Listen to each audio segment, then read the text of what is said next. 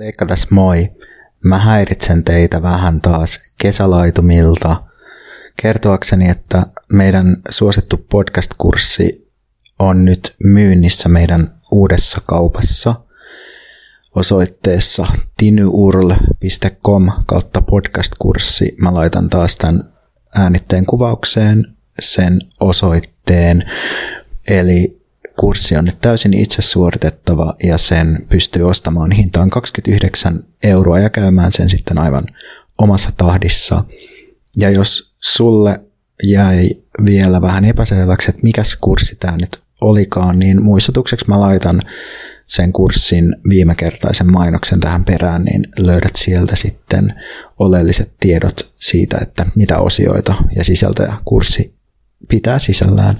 Mutta tämä suosittu ja kiitelty kurssi on nyt siis kaikkien saatavilla taas, joten toivottavasti löydät sen luokse ja saat siitä iloa irti ja samalla tuet meidän työtä. Mä häiritsen sua nyt, koska me ollaan tehty pikamuotoinen podcast-kurssi. Tämän kurssin idea on aika yksinkertainen. Me opetetaan, miten me tehdään keskustelupodcastia niin, että kurssin kävijä, eli sinä, osaisit myös tehdä keskustelupodcastia. Me otettiin lähtökohdaksi tälle kurssille Tee se itse podcastaaminen, koska se on tapa, jolla me itse ollaan työskennelty kaikki nämä vuodet. Eli me käydään läpi, miten sä voit äänittää itse, miten sä voit tuottaa ja miten monetisoida podcastia. Me yritettiin koota tämä materiaali yhteen mahdollisimman ymmärrettävästi, mutta samalla riittävän syvällisesti niin, että osallistuja joutuu oikeasti haastamaan itseään podcastajana.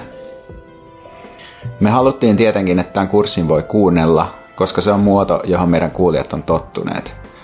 Niinpä tämä podcast-kurssi koostuu 12 äänitteestä, joiden pituus vaihtelee neljästä minuutista puoleen tuntiin.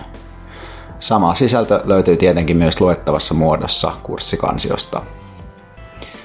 Tämä kurssi sisältää seuraavat osiot. Osa 1. Johdanto. Mikä on hyvä podcast? 2. Konseptointi. Mitä, kenelle ja kenen kanssa. 3. Podcastin pyörittäminen päivästä päivään. 4. Pidempiaikainen suunnittelu. 5. Käsikirjoittaminen.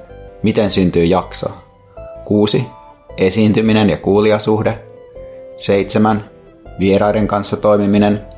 8. Jakson tekninen toteuttaminen eli miten kotistudio toimii. 9. Jakson ja podcastin julkaiseminen podcast-alustalle. 10. Podcastin aloittaminen, miten se tehdään. 11. Markkinointi, eli miten kukaan kiinnostuu tästä. Ja 12. Monetisointi.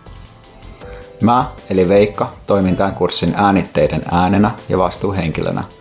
Pontus on kuitenkin ollut suunnittelussa mukana joka askeleella, eli tämä kurssi perustuu meidän yhteisiin oppeihin. Tervetuloa mukaan!